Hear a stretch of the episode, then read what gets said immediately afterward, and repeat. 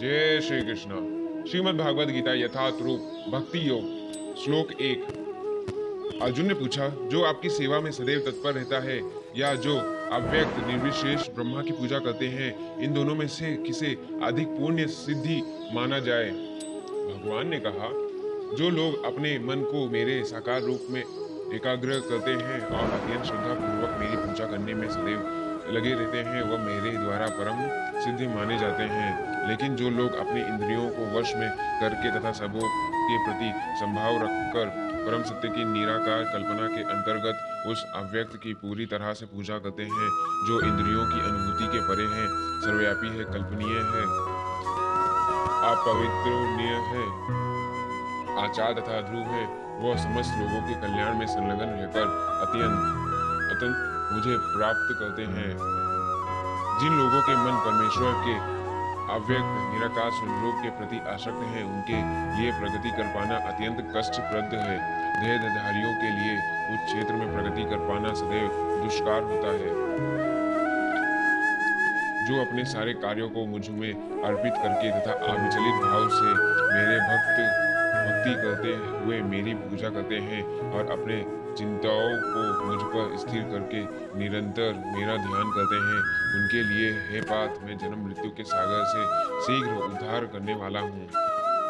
मुझे भगवान, में अपने चिंत को स्थिर करो और अपनी सारी बुद्धि मुझमें लगाओ इस प्रकार तुम निसंदेह मुझमें सदैव वास करोगे।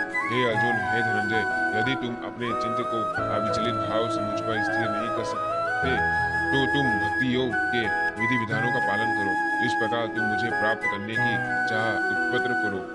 यदि तुम भक्ति योग के विधि विधानों का भी नहीं पालन कर सकते तो मेरे लिए कर्म करने का प्रयत्न करो, क्योंकि मेरे लिए कर्म करने से तुम पूर्ण अवस्था को प्राप्त होंगे।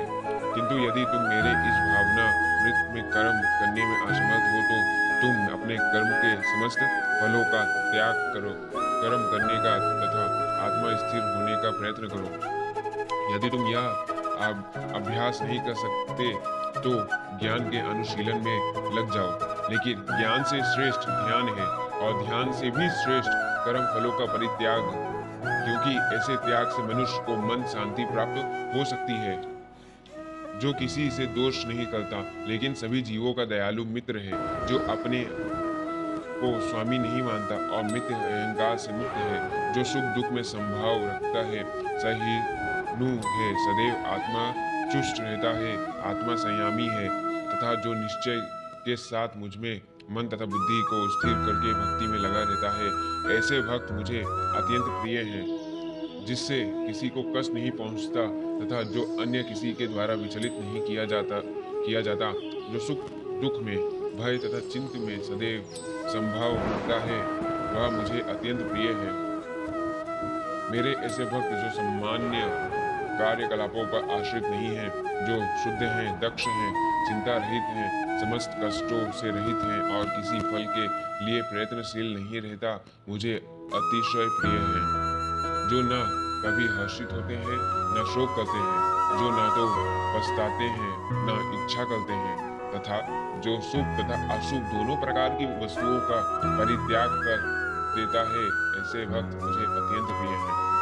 जो मित्रों तथा शत्रुओं के लिए समान है, जो मन तथा अपमान, जो मान तथा अपमान, शीत तथा गर्मी, सुख तथा दुख, यश तथा उपयक्ष में संभाव रखता है, जो दूषित संगति से सदैव मुक्त रहता है, जो सदैव मौन और किसी भी वस्तु से संतुष्ट रहता है, जो किसी प्रकार के दुर्भार की परवाह नहीं करता, जो ज्ञान में दृढ़ है और जो भक्ति में संलग्न है, ऐसे पुरुष मुझे अत्यंत प्रिय हैं। जो इस भक्ति के अमर पथ का अनुसरण करते हैं और जो मुझे ही अपना चरम लक्ष्य बनाकर श्रद्धा सहित पुण्य रूप रूप से संलग्न रहते हैं, वह भक्त मुझे अत्यंत प्रिय है। श्रीमद् भागवत गीता, यथार्थ अध्याय बारवा श्लोक भी समाप्त हुआ। जय श्री कृष्ण। राधे राधे।